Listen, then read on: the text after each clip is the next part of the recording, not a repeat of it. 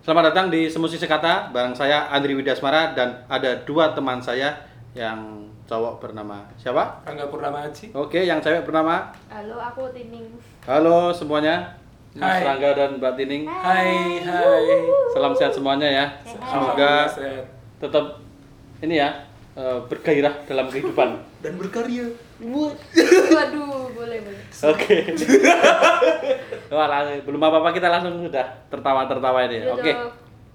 Karena kita mau bahas yang agak berat-berat kan, jadi nggak boleh lebih berat. Nggak boleh sepanang, kasihan nanti yang dengerin. Iya. Kan? Kita harus, pokoknya gimana caranya yang berat itu jadi ringan, yang ringan jadi berat. Ya, semoga pendengar semuanya tetap ini ya setia mendengarkan. Oke. Untuk hari ini kita berkumpul dan kita membahas tentang fakta-fakta mengenai musik atau mungkin juga wacana, banyak ya pokoknya potensi yang bisa kita bicarakan. Yeah, tapi untuk kesempatan kali ini kita akan membahas tentang macam-macam mungkin relasi atau hubungannya antara musik dengan hewan. Atau bisa kita sebut juga mungkin ya bioakustik. Atau apa? Biomusik apa? Berarti biomusik? Enggak sih. Kayaknya beda-beda kok. Tapi macam-macam sebenarnya sih. Mungkin kita bisa ini ya. Sudut pandangnya macam-macam. Bioakustik kayaknya cuma kayak satu apa cara baca ya. Enggak langsung ke musik setahu. Oke. Ada kata akustik di sana kan. Oke. Nah, tapi ini menarik ini. Akhirnya mungkin kita perlu mempertanyakan dulu musik itu apa sebenarnya. Oke. Wah, kembali ke akar. Iya, kita kembali ke akar. kuliah lagi tapi kan di kuliah kita kan diajarin gini ya. Oh enggak, kita diajarin ada harmoni, melodi sama bentar ya, tapi inget lagi. Berarti kalau kita kembali ke akarnya ya, musik itu apa sih sebenarnya kan ya. Filsafatnya keluar nih ya, kita mau membedah lewat mana dulu nih Mbak Nyatan. Mungkin ada 3 orang dari kami nanti bisa saya ngomonglah suatu tentang itu, bahwa sebenarnya apa dibedah dulu nih musik sendiri itu apa. Dan juga saya juga bingung kalau ditanya seperti itu, soalnya pertanyaan global banget kayak berjuta-juta orang menanyakan itu. Nah, itu cara, ya. Apalagi kayak semua pelajarannya lupa semua ya. Fenomenanya udah beda gitu di dalam dan yang di luar, jadi ya susah nih jawabannya. Sudut pandang macam-macam, ketiban genre. Iya, tambah bingung. Ada bobot kesenian dan kebudayaan juga kan, jadi bingung aku. Yang di belakangnya kan gitu. Ngomongin musik kan berarti wah itu kesenian, itu seni-seni, itu budaya-budaya mana kan, konteksnya jadi makin lebar kan. Nah, aku jadi bertanya sebenarnya malah. Jadi pertanyaan itu saya respon dengan pertanyaan juga. Oke, siap. Oke. Respon. Saya respon dengan pertanyaan juga kayak apa sih itu musik kan tadi pertanyaannya. Nah, tak respon. Sebenarnya musik itu buatan manusia bukan? Nah ini. Nek aku berbeda jawab dulu. Apa monggo? Kalau aku ya ngelihat pertanyaan nggak sih? Nggak ngelihat ya, kita nggak ngelihat. Kalau tahu lah apa ya. Beda kacamata lu. Oke, lanjutin Mas Rangga. Sambil rokok nih. Wah. Asik. Biar kayak itu loh. Udahlah. Nah jadi sorry. Maaf nih Mbak, jadi kena asapnya nih, aduh maaf. Iya, maaf ya pendengar ya. Semoga ada hikmah dan berkah. Kali ini agak ramai nih Mbak episodenya. Karena excited ini. Oke. Jadi oke, langsung ke musik. Menurutku ya, aku langsung jawab dulu mungkin. Oke, silakan. Sebelum ngelaborasi. Jadi menurutku musik itu klaim manusia. Klaim. Kok bisa, Mas? Itu klaim. Klaim. Karena kita entitas yang punya hajat atas hal tersebut, atas gagasan hal tersebut. Kita bisa namain sesuatu itu kuda karena kita udah sepakat kalau itu kuda. Oke. Nah terus sekarang kasusnya musik gitu. Ini kenapa aku bilang itu klaim manusia, karena sebenarnya mungkin banyak banget ya sudut pandangnya gitu kan. Kalau mungkin tadi kayak aku sebutin gitu kan, ada yang bilang musik itu harus punya melodi, harmoni, struktur gitu, macam-macam lah ya sifatnya gitu. Terus menurutku itu masih belum menjawab gitu. Belum menjawab. Karena pasti akan ada lagi. Yang aku perhatikan dari kasusnya misalkan sederhana John Cage. Okay. John Cage dengan karyanya 433 ya enggak cuman kayak karya John Cage itu 433 itu secara nggak langsung ngajak mikir sebenarnya. Yeah. Otomatis mikir lah ya. Kayak konser yang nggak ngapa-ngapain gitu. Di depan piano cuman ngelihat partitur yang isinya cuma nyuruh diem. Yeah. Gitu. Yeah. Tapi ada kata-kata di mana penonton yang harus mendengarkan dan penonton yang menerka sendiri mana musiknya. Aktivitasnya dibalik berarti itu. Benar. Oke. Jadi bukan diproyeksikan, ini malah disuruh ngeresap akhirnya. Oke. Okay. Iya, disuruh nyari. Kalau biasanya kan musik kan kita ngerasain proyeksi ya. Ada band gitu misalkan gitu. Jeng, wah ini harmoninya menarik gitu kan atau apa gitu kan. Nah, terus aku tarik lagi gitu kan di mungkin kayaknya tahun-tahun setelahnya apa ya? Dari kasus R. Murray Schafer dan juga teman-teman World Soundscape Project ini. Aku malah ngeliatnya dari kajian mengenai soundscape, di mana R. Murray Schafer bersama teman-teman World Soundscape Project itu mereka merekam banyak, misalnya kayak rekaman-rekaman kumpulan lingkungan akustik gitu atau suara atau bunyi-bunyi lingkungan lah sifatnya itu. Untuk mereka kaji lebih lanjut gitu loh. Sampai akhirnya kan Murray Schafer bikin buku judulnya Turning of the World, aku lupa. Atau The New Soundscape, aku lupa ini bukunya apa. Kayak aku ngeh bahwa di situ Murray Schafer lebih menekankan mengenai apa aja yang ada dalam soundscape itu sendiri gitu. Ada kata-kata bahwa soundscape itu sebenarnya kumpulan lingkungan akustik. Terus sekarang kalau dipikir ya, soundscape kan sebenarnya juga kerasa agak ambigu ya. Jadi pikir-pikir gitu kan. Seolah-olah secara umum soundscape itu hanya bunyi alam atau bunyi lingkungan-lingkungan gitu. Kalau aku ngutip dari yang dijabarkan sama Bernie Krause kalau nggak salah. Ya Bernie Krause. Dia juga peneliti soundscape juga. Itu ada pembagian sampai tiga jenis suara sumber bunyi. Apa aja? Itu dikategorikan sebagai pertama itu antroponi atau bunyi-bunyi yang dihasilkan oleh manusia, aktivitas manusia, macam-macam. Geoponi yang berasal dari peristiwa alam, fenomena alam, benda-benda mati sifatnya, tapi alamiah gitu. Terakhir bioponi yang berhubungan dengan makhluk hidup. Nah, ini ada kata kunci di sini kan. Sumber bunyi. Oke. Okay. Terus tadi aku bilang klaim manusia.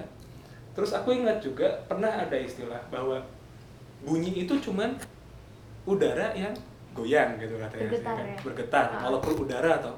Terus dikembangkan lagi bahwa musik itu adalah bunyi-bunyi yang diorganisir. Elaborasinya sampai neken ke melodi, harmoni, struktur macam-macam lah sifatnya gitu. Intinya itu bunyi disusun, baik itu yang dibuat oleh manusia itu sendiri.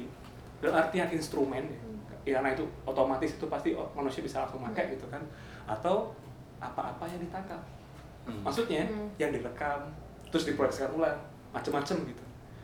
Sekarang akhirnya kelihatan bahwa musik itu secara nggak langsung hanyalah bunyi-bunyi yang diorganisir. Itu buat aku ya BTW. Bunyi-bunyi yang diorganisir, bunyi-bunyi yang terorganisir. Siapa yang mengorganisir? Nah, ini subjeknya lagi itu, atau pelakunya kan. Yeah. Sekarang manusia membuat atau komponis membuat musik gitu. Kan si komponisnya yang mereka-reka kumpulan material bunyi tersebut, terus dia susun jadi sebuah komposisi. Gitu. Sekarang peristiwa sekitar yang dirasakan oleh individu manusia itu sendiri gitu. Aku dengar sekarang kita mungkin rekam nih, ada suara lagi motong besi. Terus ini suara angin sebelah kiriku gitu. Terus misalkan suara ini dari rokok. Aku naruh di buang abu di asbak misalkan, macam-macam gitu. ini secara langsung mereka udah terorganisir, tapi terlepas dari kuasa kita.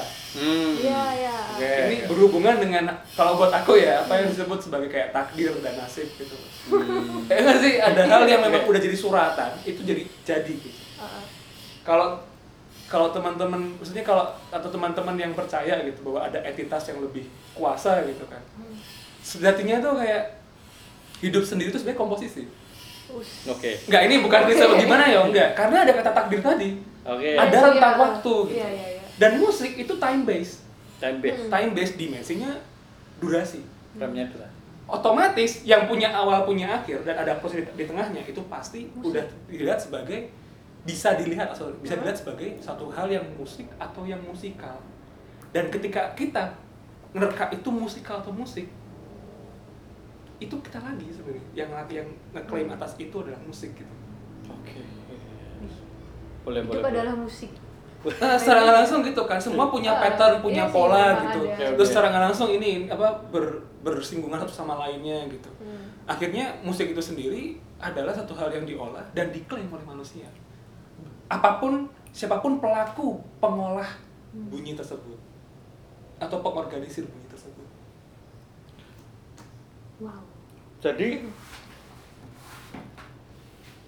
ini yang jadi apa namanya? Jadi pertanyaanku selanjutnya, kan manusia ya bisa mengolah seperti itu sumber bunyi dari semua subjek yang mengeluarkannya. Nah kan dari perspektif manusia itu adalah bunyi kan.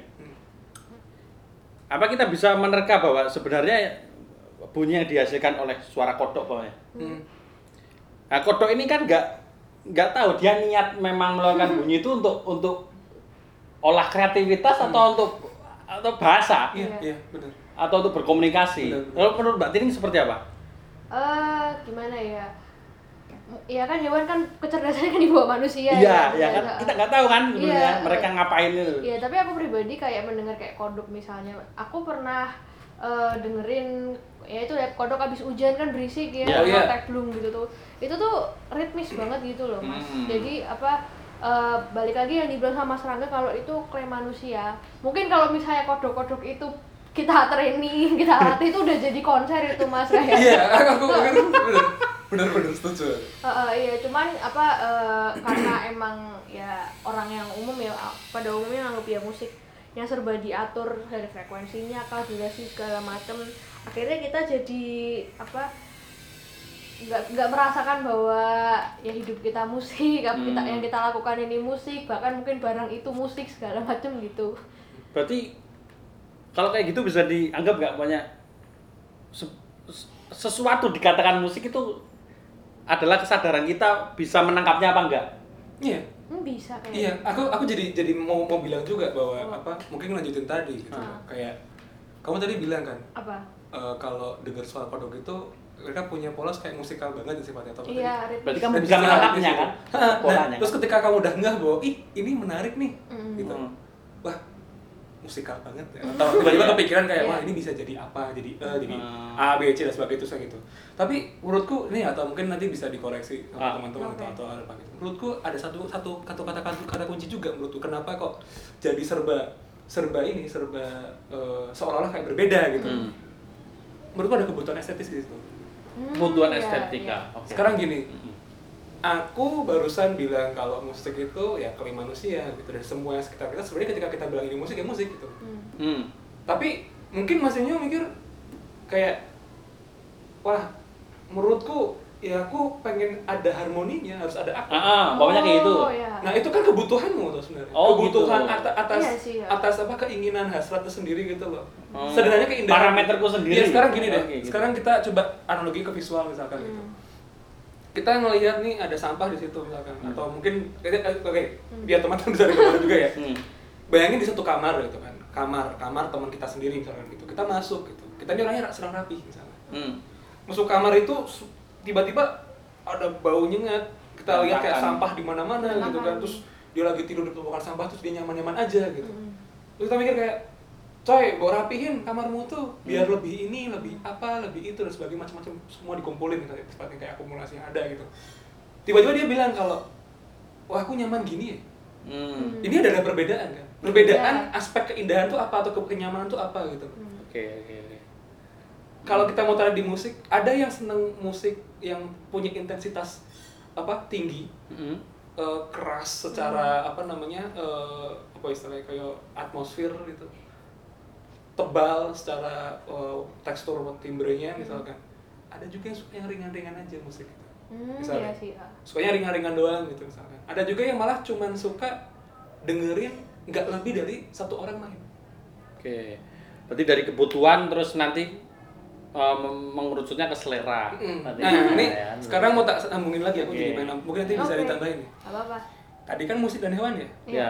Pernah lihat kasus orang-orang yang suka koleksi burung perkutut? Iya. Oh iya. Ya. Pernah nggak merhatiin kayak atau bertanya-tanya gitu? Menariknya di mana? Terus pernah nggak dapat jawaban ini suaranya bagus, ini suaranya kurang? Kayak sih biasanya ya bagus visualnya ya. Tapi kayak bunyinya tuh juga mereka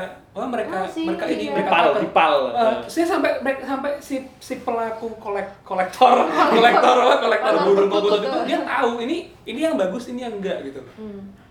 Iya. Dia berarti kan udah punya standar. Standar parameter. Nah, terus tiba-tiba kesepakatan muncul. Yang lain juga setuju ini benar bagus ini.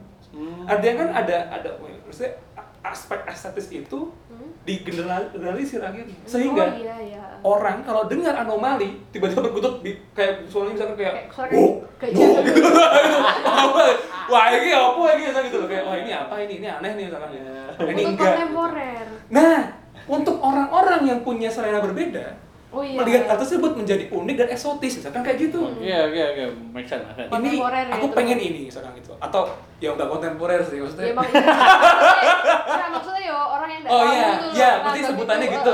Benar. Ya benar biasanya sebutannya langsung wah ini musik-musik kontemporer atau bunyi-bunyi kontemporer sih kan gitu. Modelannya. Tapi secara dasar sebenarnya itu cuma kebutuhan estetis masing-masing gitu. Sing dilalah punya masa. Terus genre muncul membantu itu. Sehingga seolah-olah ada yang awam, ada yang nggak awam. Mainstream nggak mainstream. Padahal sebenarnya estetiknya salah-salah semua sama. Cuman karena ada yang ditonjolkan gitu kan, jadi ada dikotomi. Ini ada yang nggak tahu, ada yang tahu. Gitu. Oh, jadi relasi kuasa ya. Iya. Ujung-ujungnya kesana lagi. Gitu, kan. Kok jadi kesini? Nah tapi balik ke masalah bunyi tadi itu. Si perkutut kan jangan-jangan sebenarnya nggak lagi bikin musik. Iya, maksudnya kan sebenarnya dia lagi menyuarakan sesuatu gitu loh. Maksudnya lepaskan aku. Jangan-jangan itu gitu loh. Atau jangan-jangan dia lagi berkomplot sama perkutut lagi. Atau jangan-jangan kita nggak tahu jawabannya apa. Iya. Maksudku kan yang kita tahu asumsi. Nggak, aku ini mungkin agak beda mungkin. Maksudnya aku nggak ya. Maksudnya ada gestur hewan itu seolah-olah kayak atau mungkin gestur hewan itu seperti kayak menyayangi majikannya. Ada. Kan? Terutama kucing biasanya. Tapi kita nggak bisa dan kita nggak bakal tahu konfirmasinya apakah kucing tersebut benar-benar menyayangi atau tidak. Biasanya punya kepentingan ya kucing. Dan kita nggak tahu juga apakah kepentingan itu valid atau bukan. Gitu. Yang kita punya hanyalah asumsi. Kita hanya bisa menerka-nerka sebabnya doang. Akibat udah nggak bisa kita tahu lagi gitu. Kita kasih pus langsung ker datang. Tapi datang ini kan bukan berarti dia sayang sama kita, belum karuan. Iya, belum. Gitu. Kita nggak tahu realitanya mereka karena jelas kadar logika kita dan hewan tersebut gitu, itu berbeda sekali. Iya, berarti pertanyaan apakah hewan juga bermusik juga masih relate sebenarnya. Maksudnya kayak itu belum ada jawabannya juga karena kita bukan hewan juga kan, kita nggak tahu komunikasi hewan seperti apa, hanya menganerka, mengasumsi. Scientific approach-nya aja paling ya cuma di batasannya cuma asumsi kan, kayak depan beberapa fakta itu asumsinya seperti itu. Makanya akhirnya kan yang bisa kita lakukan cuma menakar parameter keamanannya doang tuh. Kalau misalkan kalau hewan ini misalkan anjing, kalau dia menggonggong sangat intens, keras atau lantang gitu, terus dia kayak bener-bener galak misalnya gitu tuh. Kemungkinan ada bahaya atau aku mau diserang, gitu loh, pasti macam-macam kan. Kita nggak tahu tuh, tapi kita bisa lihat kayak ini biasanya gitu. Tapi banyak kan kasus gitu, kucing yang tadinya anteng tiba-tiba jadi marah gitu. Jadi kita nggak tahu gitu kayak varian-varian itu gitu misalkan. Asumsi sekali lagi. Kasus lain, wah hujan nih, ada white noise ntar. Oke. Suara alam. Yoi, geoponi. Pas banget ya, merespon. Jadi new age ya. Nah, terus kasus lain misalkan, kodok. Satu contoh kodok, oh, iya. bukan yang setiap pasca hujan ya. Ada tuh kodok yang dia kalau suara tuh imut banget tuh lah kayak gitu loh. Ada aku lupa nama kodoknya apa. Tapi ada itu. Itu ada tuh yang di meme. Itu di meme ada di meme. Tapi tahu enggak dia suara kayak gitu ternyata dia marah. Orang yang denger yang itu lucu banget nih, lucu. Dia marah. Itu ada asumsi A, ada bias juga ya ternyata. Iya, jadi bias gitu akhirnya. Oke. Ini hujan jangan marah. Kata RK. Kata RK hujan jangan marah. Oke, enggak apa-apa. Gimana kita? Tapi menarik ya. Sebenarnya ini udah ada dua pertanyaan besar ya. Nah, apa itu musik, terus seberapa batasan-batasannya? Terus juga apakah hewan juga bermusik juga kan, karena kita hanya sekedar berasumsi bahwa mereka itu wah kodok habis sudah di pong pong kan seperti itu. Itu orang Jawa yang mendengar, belum tentu orang Eropa mendengar seperti itu. Betul tuh orang Australia mendengar karena mungkin di sana tidak ada janengan, tidak ada kebudayaan yang manusia lakukan seperti apa jatilan dan lain-lain. Nggak ada ritme-ritme kayak gitu kan mereka kan. Terus apa? Kayaknya kita perlu pindah dulu nih. Nggak apa-apa. Ini live processing kita. Mungkin bisa dikasih suara hujan biar bonus buat teman-teman pendengar. Bedah.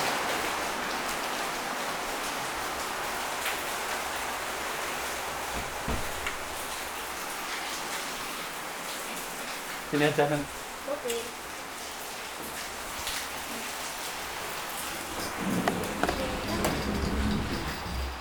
Soundscape. Wah. Lebih roomy.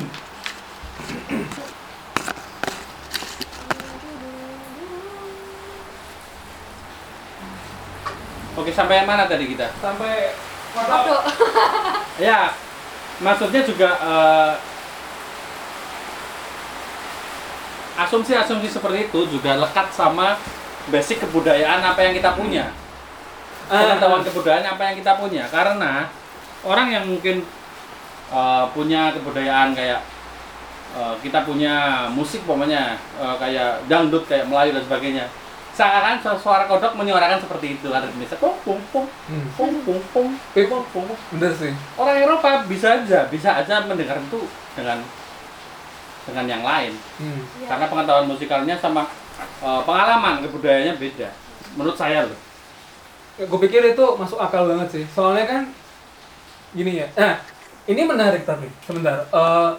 Kan tadi dibilang ya bahwa suara-suara hewan tersebut secara nggak langsung mempunyai dampak ke manusia gitu kan.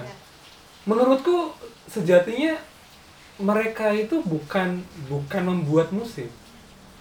Mereka membuat stimulus untuk kita menakar bahwa hal tersebut adalah musik sebenarnya. Terus akhirnya direlasikan dengan potensi-potensi atau apa-apa yang sudah ada. Nah, Nek, aku mungkin ini bisa sharing juga nih menurutku. Gimana, Con? Maksudnya? Aku mesti cerita doang sih kayak contoh. Contoh dulu aku pernah. Kasusnya sama kodok yang sama misalnya. Aku pernah kayak semacam ini dengerin di depan audit kampus gitu. Iya, audit kampus itu kan ada pohon-pohon gitu toh. Pas hujan gitu toh. Terus si kodok tuh bener-bener intens gitu, berbunyi dengan intens gitu sifatnya. Terus aku ingat banget bahwa kejadian itu membuat semacam pola musikal yang neta relasikan gitu kan, akhirnya deket dengan wah ini minimalis kayak gitu. Maksud itu kan akhirnya kayak bener-bener hikmat coba dengerin, dan yang aku temukan ini gak ada endingnya, kecuali si hujan berhenti gitu. Tapi kan sekali lagi aku waktu itu tetap nggak tahu kenapa mereka bikin pola seperti ini dan kenapa ini aku ngerasa ini sangat-sangat musikal gitu sifatnya. Okay. Nah itu. Tapi makanya akhirnya kan aku coba mikir, ini stimulus tok isinya berarti. Nah, parameter musikal itu apakah ada janjiannya.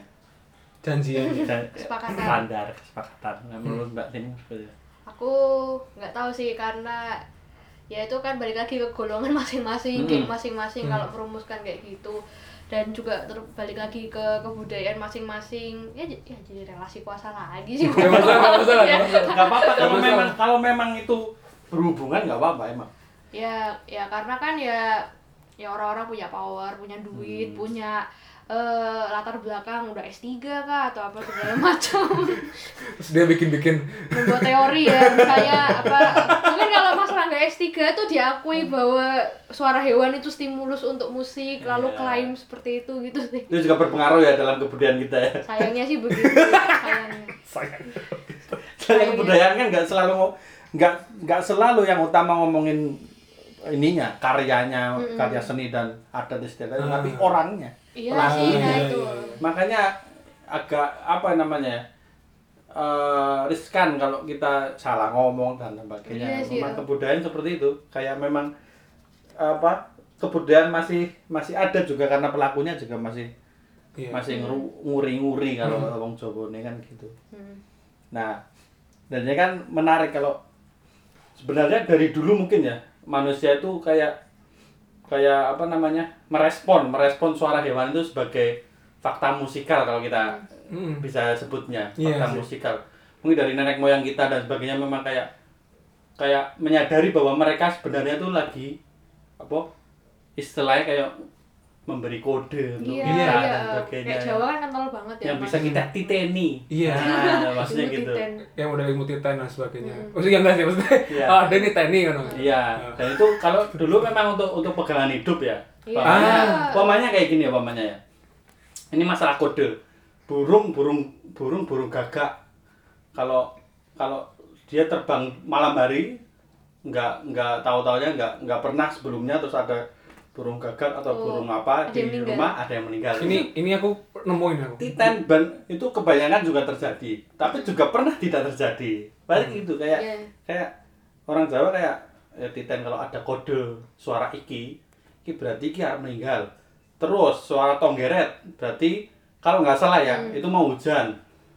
Kalau ada suara tonggeret, iki harus udan berarti dirne dan sebagainya. Gitu. Suara tekek itu rezeki. Atau kuntilanak kalau anak-anak sekarang. Ada tekek, ada kuntilanak kan? Padahal enggak.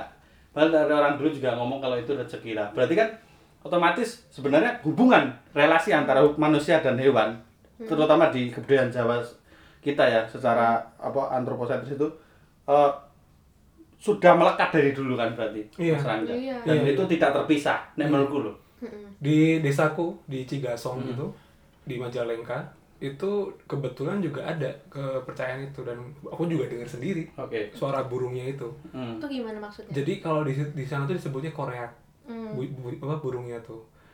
Pamanku sih yang ngejelasin langsung kalau kalau ada burung itu pamanku selalu pasti kayak bilang pait gitu. Kayak gak boleh datang gitu. Karena jangan sampai ke rumah kita. Iya, soalnya beberapa kali ada kasus gitu. Jadi kalau burung itu kayak hinggap atau bersuara di rumah seorang gitu. Putar aja itu.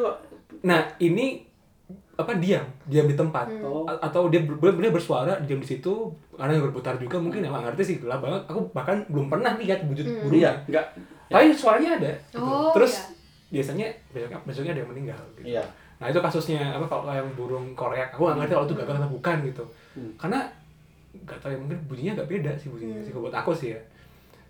Itu menurutku menarik sih, akhirnya jadi ada banyak relasi gitu. Sama satu lagi, ini mungkin malah bukan hewan ke manusia malah. Ini manusia ke hewan malah. Kebalik ya? Gimana? Ini diceritain, aku lupa. Semoga kalau salah nanti bisa dicari tahu. Cemiu. Correct me if I'm wrong. Cemiu.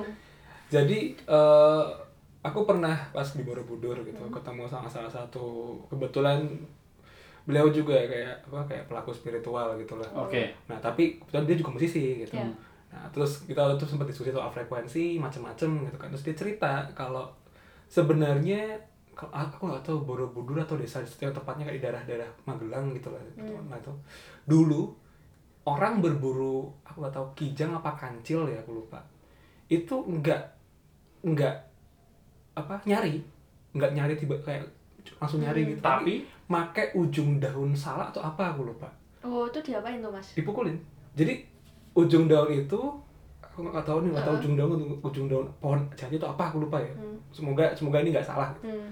Terus ditekukin gitu kan, setiap pukulin tekukan itu dipukul terus sampai bersuara, seolah-olah kalau kita dengerin nggak bersuara banget. Yeah. Nah katanya kayak si kancil ya, kancil itu kalau datang gitu kan, apa kalau denger, kalau kita ngomong gitu, kancil itu datang terus dia ujung-ujung jatuh. Wow. Jatuh. Maksudnya kayak apa? Kayak pingsan gitu dan sebagainya gitu. Maksudku black magic. Enggak, aku nggak ngerti ya. Aku nggak ngerti. Tapi aku jadi mikirnya kayak ini peristiwa sonik gitu loh secara langsung. Iya sih. Ini peristiwa dampak bunyi gitu. Oke. Okay. Maksudku hipnotis kancil gitu. Ya. Nah, berarti kan sebenarnya itu meskipun kita nggak tahu ya, kita nggak tahu apa yang mereka sebenarnya utarakan gitu, dari bunyi-bunyi yang mereka hasilkan gitu, mungkin apapun itulah hewannya lah gitu, tetap manusia punya dampak ke mereka lagi.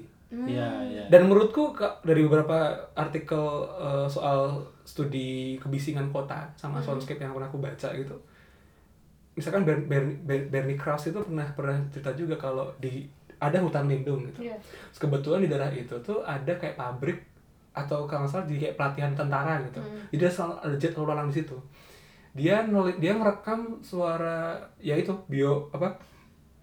kondisi biofoni area tersebut gitu loh selama beberapa tahun gitu loh, rutin hari sama, pokoknya tanggal sama, jam sama gitu, dia rekam terus gitu.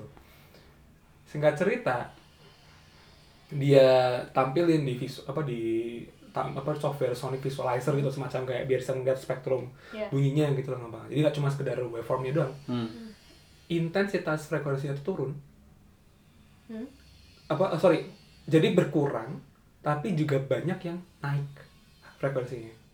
Oke, itu berarti jadi gini, aku lupa. Oh, ini turun. Jadi intensitasnya turun.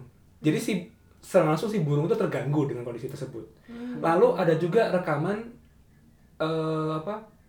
bunyi suara-suara burung perkotaan yang kalau dibandingkan dengan habitat aslinya, frekuensi burung-burung di perkotaan itu lebih tinggi daripada yang habitat asli. Oh iya, kan kota lebih berisik ya. Nah, mereka berusaha untuk berteriak dan ternyata itu mempengaruhi kesehatan mereka secara langsung.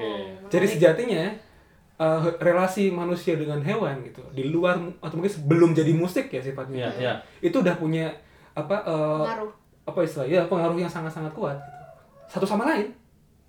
Ya kan, buat kita seolah kayak hewan tuh ya, antara ganggu, bikin takut, apa macam-macam gitu kan. Ya kan, kan sebaliknya ini malah sejatinya yang mungkin ganggu adalah kita gitu.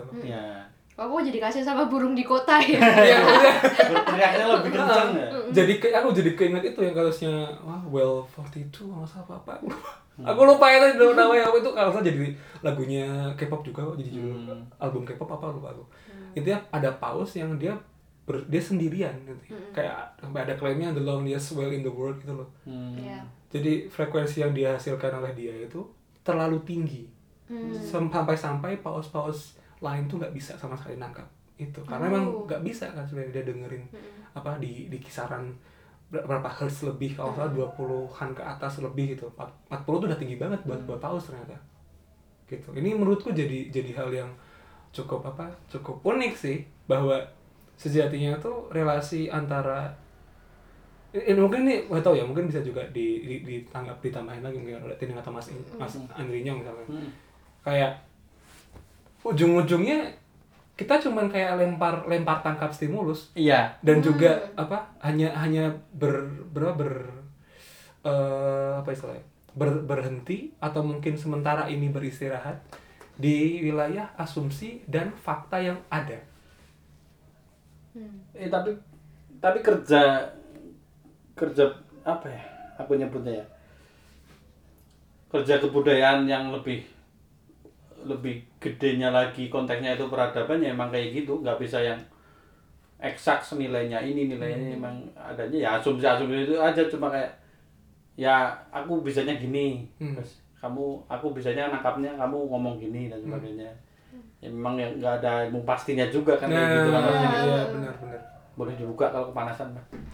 Sebentar ya respon. Mau diresponnya. Oke. Nah, kalau dari Mbak Tini mau ada nambahin nggak itu? Aku sih belum, yang lain dulu ya. Belum ada yang kalau gitu aku mungkin mau pengen nanya balik nih buat Mas Inyong sama Mbak Tinding nih. Kan tadi udah kita bahas banget tuh kayak musik tuh apa gitu kan. Tapi tadi aku juga tadi kan baru aku baca. Mungkin dari Mas Inyong sama Mbak Tinding bisa jawab duluan gitu. Nah, tapi pertanyaanku yang pengen tak tanyain sebenarnya gitu.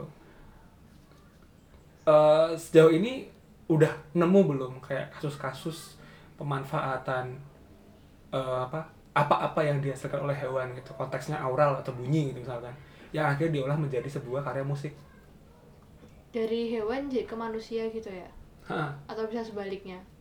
Pokoknya konteksnya tetap peristiwa musik yang stimulusnya paling jauh dari hewan dan manusia gitu. Aku jujur pernah bikin untuk kuliah tuh bikin musik dari suara kucingku untuk ini untuk tugas kuliah itu. Bikin dari suara musik komposisi banget. Iya komposisi ya. Jadi aku kebetulan kan ada ya karena aku punya kucing di rumah ya, terus aku rekam terus suara-suara gitu. Nah terus taruhlah suara-suara kucing itu di DAW. Ya aku susun-susun ya komposisi dan ya itu nggak ya itu bukan kerjaan profesional banget ya, nggak pakai yang teknik berapa track, aku cuman bener-bener motong, dilebarin, dikecilin, potong, gitu.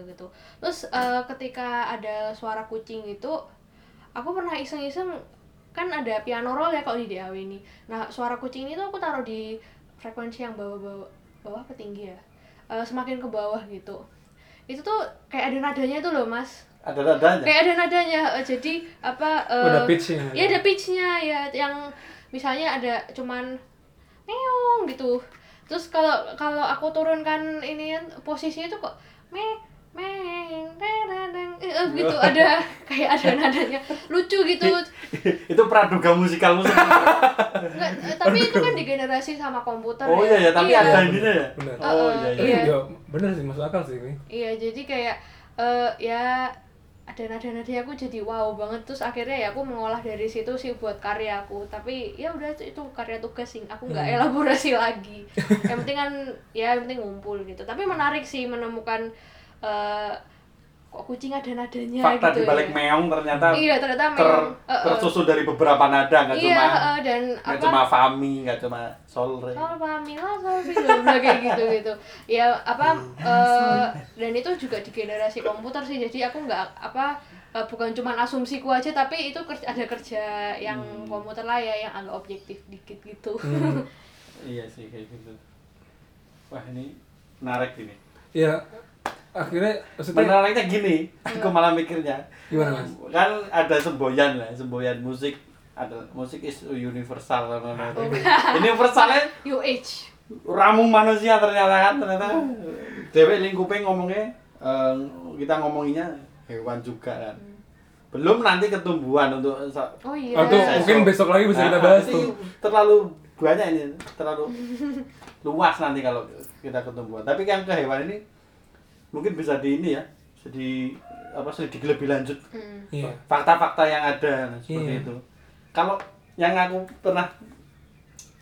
bukan pernah ya sebenarnya aku tadi terlintas malah kayak ini namanya manusia tuh, apalagi manusia Jawa itu terkenal dengan modifikasinya. Manusia Jawa bertahan tuh karena dia pintar memodifikasi apapun. Yang lucu manusia Jawa terutama di kayak kalau nggak salah ya Jenewo itu. Kalau Jenewo. Iya. Apa namanya? Di alat musik ini apa? Karinding. Itu kan di sini beda lagi ya namanya. Di Gunung Kidul lah enggak salah. Pukulan roga aku lupa. Ada juga yang pakai tali kan. Ah, itu kan fungsi populernya mengusir hama. Iya, nah, tapi dia mengusir hama kan berarti mengusir hewan.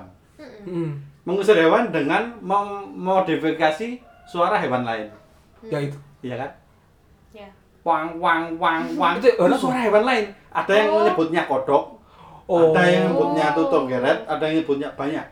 Itu enggak cuma satu hewan. Aku baru tahu. Itu menarik karena memodifikasi suara hewan lain untuk mengusir rantai makanan yang lebih kecil mungkin lah. Itu loh pasti gitu. Berarti kita juga berafiliasi atau bersinggungan sama beririsan sama rantai makanan mereka. Oh iya.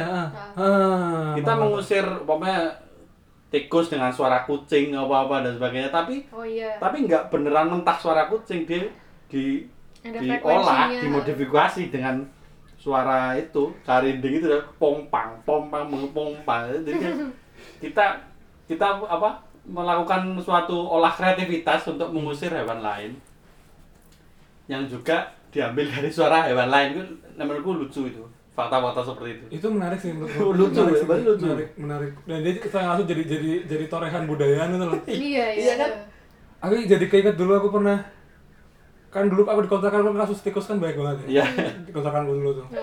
Terus kita maksudnya kesulitan buat cari obat tikus dan sebagainya lah gitu. Terus akhirnya kepikiran aku kayak iseng aja lah kayak play. Ini apa muter rekaman kucing yang monoton. Lah ya. Tak taruh di dapurku, tak panjer semalaman gitu. Pergi. Ternyata tikus itu enggak sebrisik. Enggak sebrisik yang sebelumnya. Tak matiin. Tikusnya ramai banget. Terus ketika tak tanyain lagi gitu kan beberapa hari kemudian gitu, ini si tikus itu lari. Yang menarik sih menurutku. Ini mungkin jadi satu contoh ya, atau mungkin satu apa istilahnya kayak peristiwa aja lah, fenomena. Menurutku unik menurutku. Sekarang mungkin saking seringnya itu aku puter di dapurku. Tikus kayak udah ngerti polanya. Oh iya bisa kok, tikus katanya bisa. Udah nggak takut akhirnya. Iya. Tetap turun akhirnya. Mangani pangananku. Waduh. Baru masak loh. Wah. Iya, kucing pun juga gitu sih ya. Apa kecerdasannya berkembang tuh loh karena melihat pola-pola gitu. Oh, iya bisa. Misalnya apa? Kan ada nih kayak kalau misalnya kita sering buka pintu dilihat kucing bohongin. Ya. Misalnya kita ngeliat apa enggak, kita buka pintu terus kucing ngeliat kita buka pintu, ada kok kucing iseng-iseng bener-bener naik terus kakinya di apa gampang gitu untuk membuka ya untuk buka pintu kan iya. Kayaknya tuh banyak meme-nya deh. Berarti sebenarnya kayak duplikat dulu ya deh. Berarti sejatinya tuh kan hewan tuh ya paham akan pola. Iya.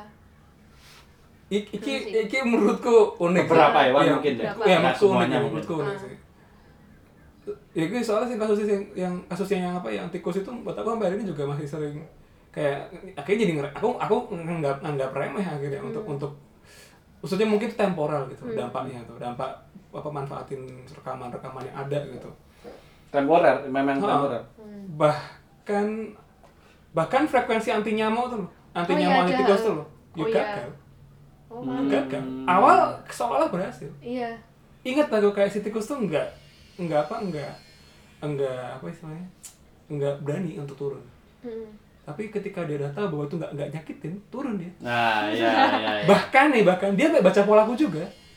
Dia kayak tahu kalau dia berisik nanti akan ada manusia datang bawa sapu. Oke. Terus cuman berani nyodok doang. Setelah itu balik lagi. Dan kayak dia kayak udah kayak bisa naker gitu. Maksudnya itu menurutku termasuk apa ya istilahnya nah jadi lagi musikal ya perilaku sering musikal menurutku. Kenapa bisa bilang musikal ya? Dia punya struktur gitu loh secara langsung kayak sih, ya. Dia udah bisa ngelihat formanya loh apa bagian-bagiannya itu loh ini ntar ini gitu loh. Nah Jo mungkin sebenarnya diskusi kita ini malah belum bisa menjawab secara komprehensif ya mengenai dampak kayak apa konteks musik hewan dan manusia gitu loh.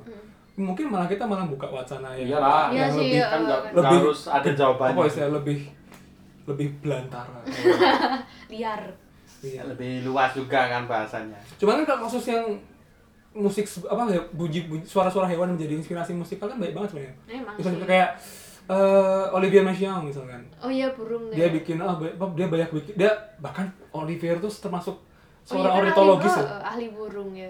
Ornitologis sih lah ya, lupa iya kayaknya pokoknya itulah kurang lebih ahli burung gitu ambek bikin katalog pola-pola burung pola-pola suara burung ini apa polanya dia bikin notasinya juga jadi kalau dia bikin karya tinggal nyontek aja ini menarik kalau dia retrograde invert bikin template dulu ya dia iya udah bikin template dan itu menurutku kayak unik juga gitu loh maksudnya kok komponis jadi ahli ornitolog ada burung gitu maksudnya kok apa dia merhatiin hal lain gitu soalnya dan aku merasa itu valid menjadi satu contoh bahwa hewan kasusnya atau sesuatu yang bikin bunyi lah sifatnya itu murni stimulus akhirnya Iya, karena kita juga belum sampai bahasan ke hewan yang tidak bisa berbunyi. Oh iya. Gimana itu kasusnya? Nah ini menurutku juga masih bisa jadi bahasan juga. Sejatinya kan kalau kita bahas bunyi, gini, membunyikan itu kan sebenarnya juga masih, menurutku ya, itu tuh masih terbatas. Apa istilahnya? Itu penuh tafsir sebenarnya. Ya.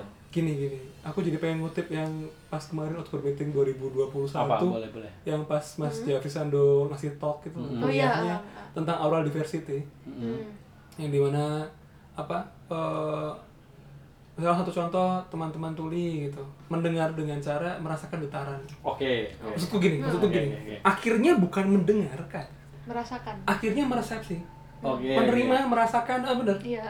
Nah, kalau kasusnya hewan-hewan yang sejatinya mereka tuh nggak membuat suara atau bicara langsung, tapi emit misalkan, dia cuma emit gelombang. Misalkan. Oh iya. Semut itu, semut masalahnya feromon sih. Ya? Tapi setauku bunyi itu kan juga nggak harus dia vokal tuh. Iya. Ikan. Lalat gesek, kayak gesek sayap, gosok-gosok sayapnya juga tuh sebenarnya juga ada peristiwa sonik di situ gitu. Kalau ngutip kayak satu bahasan di chaos teori misalkan kayak sampai contohnya kayak rada unik tuh. Kayak sedikit hiperbola gitu. Yeah. Kepakan kupu-kupu di daerah A bisa menyebabkan tornado di daerah B. Oh, butterfly effect. Tapi kayak itu kayak berhubungan dengan chaos teori gitu loh. Bahwa satu peristiwa kecil sepele itu bisa benar-benar berdampak gede gitu loh. Maksudnya sejatinya itu semua tuh emit gitu loh. Bahkan banyak ada juga banyak kasus di mana misalkan sound artist atau peneliti hewan gitu misalkan atau serangga gitu. Yeah.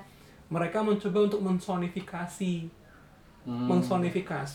atau menangkap atau merekam terus menggunakan mikrofon tertentu yang benar-benar punya sensitivitas tinggi gitu loh, yang enggak membaca tangkapan sinyal molekul udara, melainkan getaran.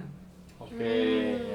Jadi rekam aktivitas semut misalnya, jadi aktivitas bukan suara semutnya, aktivitasnya misalnya gitu, atau rayap misalkan gitu.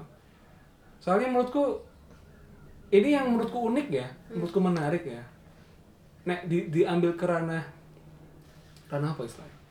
Ranah pikiran artistik atau pikiran apa istilahnya? Mungkin ide-ide kekaryaan lah atau apalah atau pengumpulan material gitu. Sejatinya apapun jadi akhirnya kalau kayak gini, kalau lagi kasusnya gitu. Maksudnya ya benar tadi kata Mas, maksudnya ini baru hewan yang kita bahas loh. Belum sonifikasi tanaman ya. Sonifikasi. Dan apa yang disonifikasi itu pun juga masih pertanyaan kan sebenarnya. Sonifikasi sendiri itu kan berarti upaya manusia untuk membunyikan. Oke. Itu kan dilalah bunyi direkam gitu loh. Oh iya. Kan amplifikasi itu loh sebenarnya kan. Maksudnya semut range mungkin desibelnya atau frekuensi suaranya gitu kan. Itu nggak bisa kita taker gitu. Ya kita amplifikasi ya gitu. Dengan cara-cara tertentu gitu. Macam banyak banget kan caranya kan sebenarnya. Yang kebetulan mungkin kita belum tahu. Mungkin udah ada juga yang buat itu gitu loh. Sekarang tuh akhirnya apa ya istilahnya? Iki apa sih mungkin bahas musik akhirnya enggak melulu langsung ke frame yang udah ada. Iya. Tapi langsung ke esensinya akhirnya malah. Iya sih. Bahas malah langsung ngupayain gimana caranya ini material bunyi bisa dipicu terus diorganisir udah akhirnya gitu. Dan menurutku baik banget kasusnya kayak gitu-gitu ya. Kayak ada juga yang bikin komposisi musik gitu buat buat chamber atau orkestra aku lupa. Itu malah mimik pattern pola-pola bunyi hewan-hewan tertentu. Auman singa, erangan gajah. Gajah mengerang ya? Atau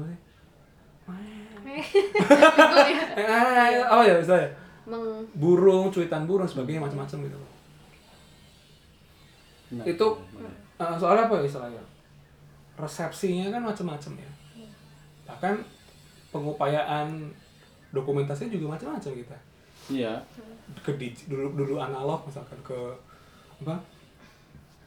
ke pita suara pita suara magnet misalnya, seluloid gitu loh bahannya. Sekarang digitalisasi. Iya. Makin gampang, makin mudah buat cari material. Tapi sekali lagi menurutku kayak diskusi ini jadi penting akhirnya. Kadang rekam, yeah. Tapi belum karuan paham ini orientasi isiannya apa aja sebenarnya. Atau dia konteksnya apa sebenarnya si suara ini gitu, atau si bunyi yang direkam ini gitu, atau soundscape yang direkam ini gitu loh. Dan belum ke pengupayaan secara artistiknya atau secara karyanya gitu loh. Ini gimana sih gitu garapnya. Oke. Itu sih. Menurut gue ini menarik sih kayak relasi hewan, karena yang paling jelas ya menurutku yang mungkin udah bisa jadi kayak bahasan lain gitu. Ya kita nggak pernah tahu mereka sejatinya ngapain gitu. Yang kita lihat cuma fakta aja, fakta peristiwanya, fakta fenomenanya gitu. Seolah-olah kayak macan mengaum karena marah, jangan-jangan dia lagi senang. Iya. Ya kan kita nggak tahu. Nggak selalu kan, nggak tahu juga mereka ngapain. Serigala melolong gitu kan, juga kita nggak tahu tuh. Tapi ada penelitiannya. Iya. Penelitian soal itu. Ya kalau salah bioakustik itulah penelitian. Kayak itu bioakustik kayak ranah penelitian untuk itu, untuk memahami apa bunyi-bunyi yang dihasilkan oleh ini. Hewan kalau nggak salah kayak kodok, kelawar ya, kelawar loh, ekolokasi loh itu juga hal yang cukup kompleks ya kok kelawar tuh. Dan manusia imitasi itu sonar itu ini kelihatannya maksudnya apa bisa langsung tahu itu loh. Dan ternyata dan yang unik lagi aku pernah lihat dokumenternya itu gambaran lokasi atau wujud-wujudnya itu tetap abstrak sekali untuk oleh teman-teman buta gitu. Oh jadi pembantu juga untuk itu? Iya itu dipakai bahkan main game bisa ya? Main game aku kaget. Maksudnya itu sangat menarik dan jadi apa istilahnya itu memungkinkan gitu, itu tuh hal memungkinkan untuk dilatih gitu. Ya.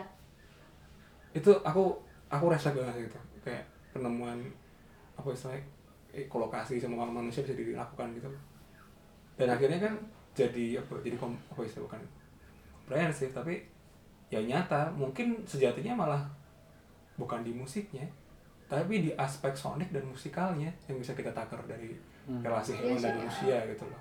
Karena kalau bahas musik khatam di ada intro, iya, ada isian sama ada endingnya apa nih? Ya, udah banyak yang bahas itu kan. Dan juga udah ya kurang menarik juga kalau cuma itu. Iya, intensitasnya hanya berada pada ini biasanya kayak cuman menerapkan pola-pola yang udah ada aja. Pasang template.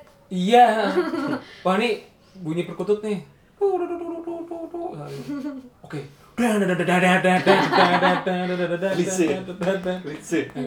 nggak pernah tahu tuh apa yang sebenarnya terjadi gitu loh. Iya. Yang bisa ditakar kan sebenarnya menurutku nih diskusi ini meskipun kesannya kayak rumit gitu kan, bingungin dan semoga ini pendengar masih ngerti ya. Dan betah kok pasti. Mohon maaf sekali kalau misalkan kayak ruwet tapi menurutku yang kita lakukan ini adalah dalam rangka mungkin ya kayak salah satunya itu dalam rangka untuk membuka potensi-potensi apa saja dari tiap objek-objek stimulus, konteks, material, musik, atau hal yang musikal. Kalau ada teman-teman sound artis di sini mungkin, ya kan? Kita juga belum bahas soal masalah dimensi toh di kasusnya musik toh. Yeah. Itu juga menurutku juga menarik tuh.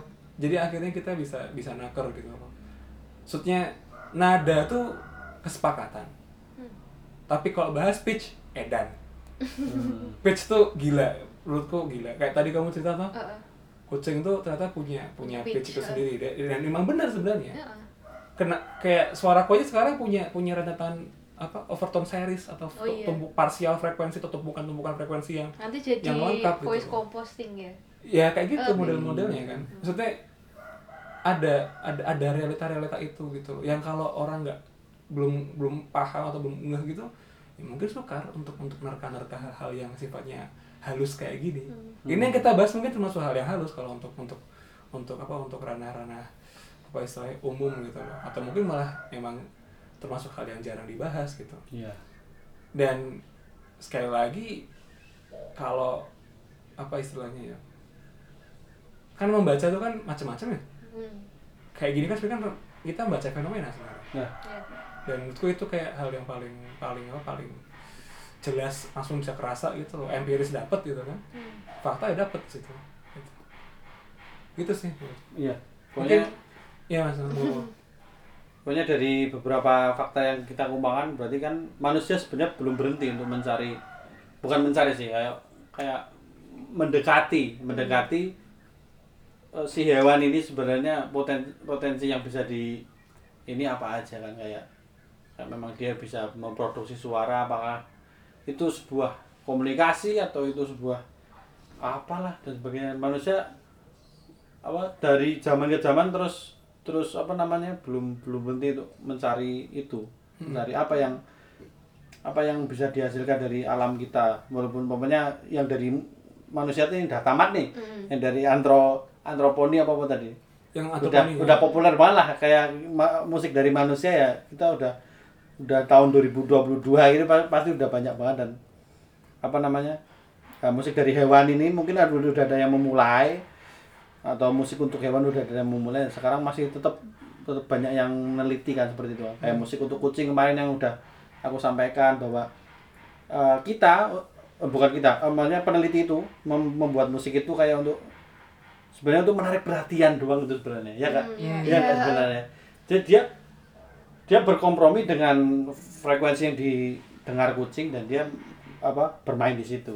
Bermain kayak untuk menarik perhatian, menidurkan dan sebagainya. Iya, kayak biasa ada yang main saksofon depan sapi. Itu sapi pada datang itu menarik perhatian tok sebenarnya itu kan, dalam tarafnya itu sebenarnya menarik perhatian mereka. Kan hewan gampang banget ditarik perhatiannya kalau kita tahu celahnya. Lemparin batu, nah. Langsung. Jangan. Sorry. Jangan. Itu enggak boleh canda-canda. Ya, enggak lucu juga. Sakit. Jadi kan memang manusia selalu berusaha untuk mendekati itu, untuk berusaha explore. Bahkan yang tidak berbunyi pun digolek-goleknya bunyinya yang kamu tadi bilang sonifikasi itu kan. Berarti kasusnya bukan menjelajah, mengembara. Ini cuma ketakutanku sendiri. Aku takutnya tuh manusia lama-lama malah jadi nggak saintifik. Apa-apa dikira sama dengan peradugannya dia. Takutku loh, lama-lama besok apa yang ada, yang penting ada ukuran itu menjadi fakta, menjadi ilmu pengetahuan kan aku. Tapi semoga saja tidak ya. Ya aku pikir kita perlu melunggu lagi nggak sih untuk melihat fenomena kayak gini itu. Iya. Lo lama-lama ya gitu aneh-aneh malah jadi ngopon.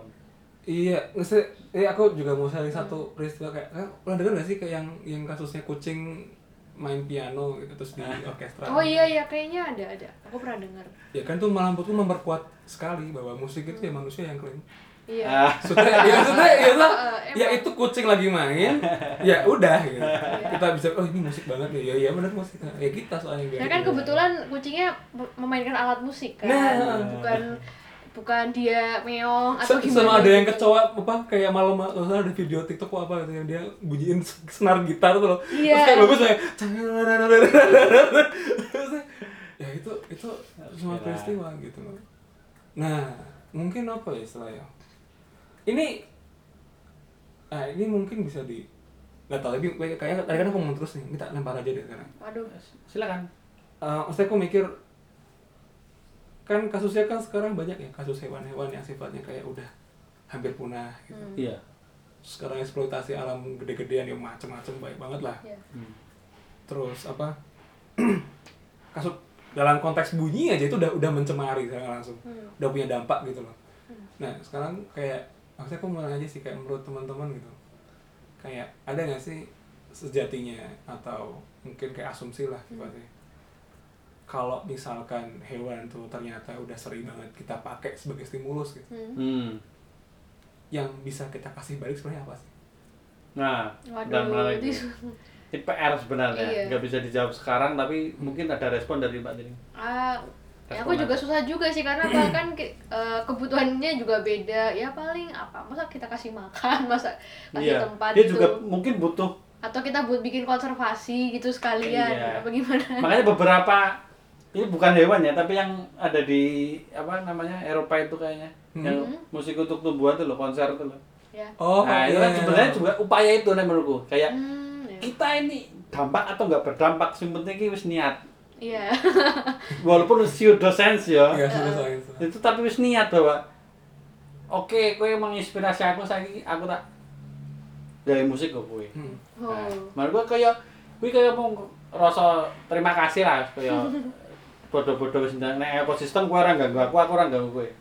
Nah, konsep-konsep sesaji di Jawa juga kan iya gitu sih, kan. Iya, aku juga mau ngomong itu sih kayak paling mungkin karena ya keterbatasan itu ujung-ujungnya jadi ritual ya mistis seperti itu.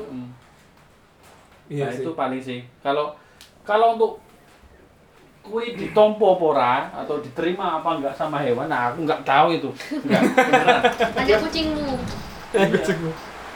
Beneran iya kayak. Meng kamu kenapa? Iya kayak gitu kayak. Mungkin juga hewan kan juga butuh kebutuhannya enggak cuma makan kan hewan, iya butuh sih, disayang, butuh apa. Walaupun kita enggak tahu sebenarnya kan. Tapi kayak mereka tuh kayak punya gelagat perilaku yang aku butuh.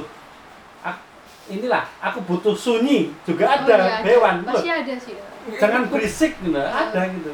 Aku pikir itu valid itu banget. Emang kok kan valid menurutku. Iya kan aku juga balik lagi ke kucing ya kan kalau misalnya apa lampunya dinyalain apa berisik. Nah, iya. Bahkan ada pakai maksudnya posisi tangannya juga di kuping kayak sambil merem gitu. Iya. Itu responnya yang itu asumsi juga tapi wah kok kayaknya ini ya gitu. Asumsi itu kan karena kita mencoba mengerti kan untuk biar dia juga lama hidupnya juga sehat kan gitu kan maksudnya gitu kan untuk apalagi hewan piaraan kan gitu. Ini menurutku menarik sih ini. Akhirnya tuh ngelihat musik jadi enggak sesederhana kayak oke, aku mainkan gitar untukmu. enggak sesederhana itu gitu loh. Tapi aku mau bermain gitar ini atas dasar kesadaranku atas apa yang tak terima dari ini gitu loh. Maksudnya kayak ada secara spiritual akhirnya kan pendekatannya sebenarnya akhirnya secara langsung karena sekali lagi kita manusiawi mana ya pasti kasusmu tadi ya kasusnya tadi yang kamu ceritain loh mas itu kayak tanaman di musikin musik juga kayak chamber main musik untuk apa tumbuhan yang seolah lagi nonton mereka main gitu. Kan gitu kan upaya niatnya. Upaya aja. Enggak tahu untuk saintifik hasilnya tuh enggak tahu.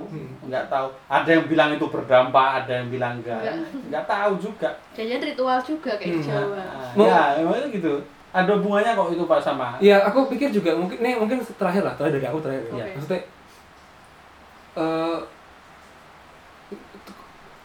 CMIW ya. Correct me. Cemiu, correct me if I'm wrong. Setahu aku dulu nggak disebut musik. Oh. Hah? Di Jawa tuh nggak disebut musik. Ya aku bahas Jawa aja. Oke. Ya toh, setahu nggak disebut musik dulu toh. Tapi peristiwa itu atau mungkin gamelan, gending dan sebagainya itu untuk acara tertentu gitu. Atau misalkan mungkin ketika dulu masih punya animisme gitu kan. Beberapa ritual tertentu gitu kan. Mereka berbunyi. Orang-orang manusia membuat bunyi untuk membuat interaksi dengan alam sekitarnya. Oke, interaksi. Entah itu hewan, tumbuhan macam-macam gitu. Ya. Maksudku di samping ada sajen gitu. Ada juga upaya-upaya ini gitu. Ya, ada juga upaya-upaya sonik yang sifatnya itu memberikan dampak yang diupayakan itu bisa benar-benar berdampak sampai sama yang benar yang bukan entitasnya manusia. Nah, jadi komprominya itu ada komprominya itu. Ya. Okay. Nah, aku mikir gini. Ini pikiranku aja lah. Meskipun maksudnya aku juga enggak masalah kalau enggak juga gitu.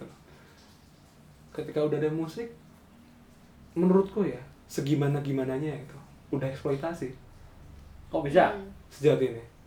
Karena kita mengada-ngada dan kita akan menggunakan banyak upaya untuk membuat itu ada gitu. Sampai menurutku ya musik yang akhirnya cukup aman tanpa ada masalah ya ketika kamu udah diem dengerin sekitarmu bukan lagi apa yang diproyeksikan padamu atau direka-reka untuk diproyeksikan padamu gitu. Maksudnya, nek menurutku ini gak sih konteksnya aja kita mau gimana. Konteksnya kita mau gimana, mau ditaruh. Memang kita lagi fokus di kreativitas atau fokusnya di murni. Iya, aku setuju juga. Nah, aku setuju juga. Gimana? Pikiranku ini sebenarnya berdasar dari sebenarnya cuma mikir doang kayak di Islam juga ada toh. Kalau aku kayak kebetulan bahasanya apa kalau aku pribadi kayak ngarep ke sana gitu. Jadi Allah menciptakan dunia ini karena sudah semua untuk diolah gitu. Maksudnya untuk dijaga gitu. Ya kan akhirnya kan sejatinya kan ngolah itu kadang dilihat eksploitasi, kadang juga dilihat sebagai hal yang memanfaatkan. Tapi kita nggak pernah tahu. Nyatanya juga ada kejadian kayak ini aman kok secara desibel tidak mengganggu gitu. Ternyata berdampak, tetap berdampak. Gitu. Maksudku, aku nggak ngerti apakah kata eksploitasi udah jelas-jelas negatif atau gimana nggak ngerti. Tapi itu exploit, gitu. Maksudnya exploit by all means anything gitu. Semua seluruh hal gitu. Sekarang misalkan kayak apalah gitu, karena ujung-ujungnya kita yang mereka-reka lagi gitu. Dan kenapa aku tadi bilang kalau musik itu asumsi kita dan kenapa aku pakai contoh soundscape gitu? Karena tadi itu udah diolah gitu. Terus kita mengambil peran pengolahan tersebut, membuat simulasinya, terus akhirnya diwujudkan dalam bentuk komposisi musik. Gitu. Gitu. Sekarang secara langsung udah ada hal yang kita reka-reka. Ya, kita olah. Makanya gitu. Mau sekali lagi ya, itu cuman pikiranku ya. Meskipun di kasus yang lain aku sebenarnya enggak masalah juga, cuma aku yang makoni juga kok. Ya, emang biasa. Memang manusia punya dua sisi gitu kok. Iya, itu takdirnya kita. Kita tuh kayak gampang banget buat menumbuhkan sesuatu. Tapi gampang banget tuh menghancurkan. Iya. Makanya gitu. Oke. Iklan. Dung sorry. Ya. Ada yang mau ditambahkan? Ya.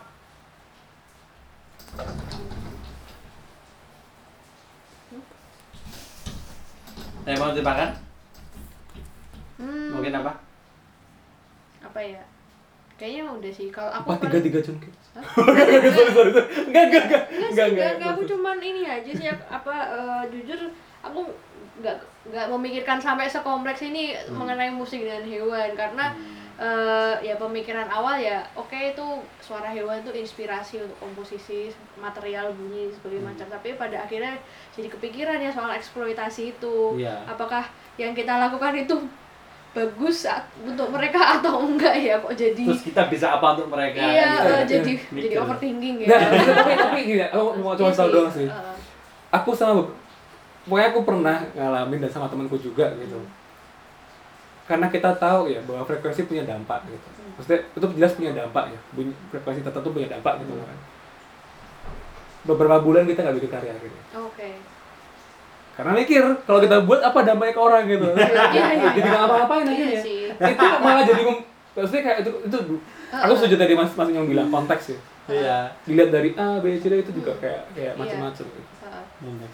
Tapi akhirnya maksud tuh kalau memang konteksnya harus kita buat sesuatu dan pada nyatanya juga kita nggak bisa namanya kayak tiba-tiba kayak aku nggak boleh mengeksploitasi, semua harus nggak boleh mengeksploitasi. Iya sih, sebenarnya aku juga nggak berpikir eksploitasi tentunya jelek, tapi maksudnya apakah yang kita lakukan ini benar-benar sustainable untuk mereka, untuk kita juga gitu sih. Makanya akhirnya kan kata-katanya nggak exploit toh, tapi memanfaatkan akhirnya toh. Maksudnya mengolah gitu, manfaatin, ngolah gitu. Maksudnya apa-apa yang nggak berlebihan itu tetap baik. Soalnya banyak persoalan kayak umpamanya di desaku kan sukanya ada hajatan, tangkapan, sound gede banget toh. Oke.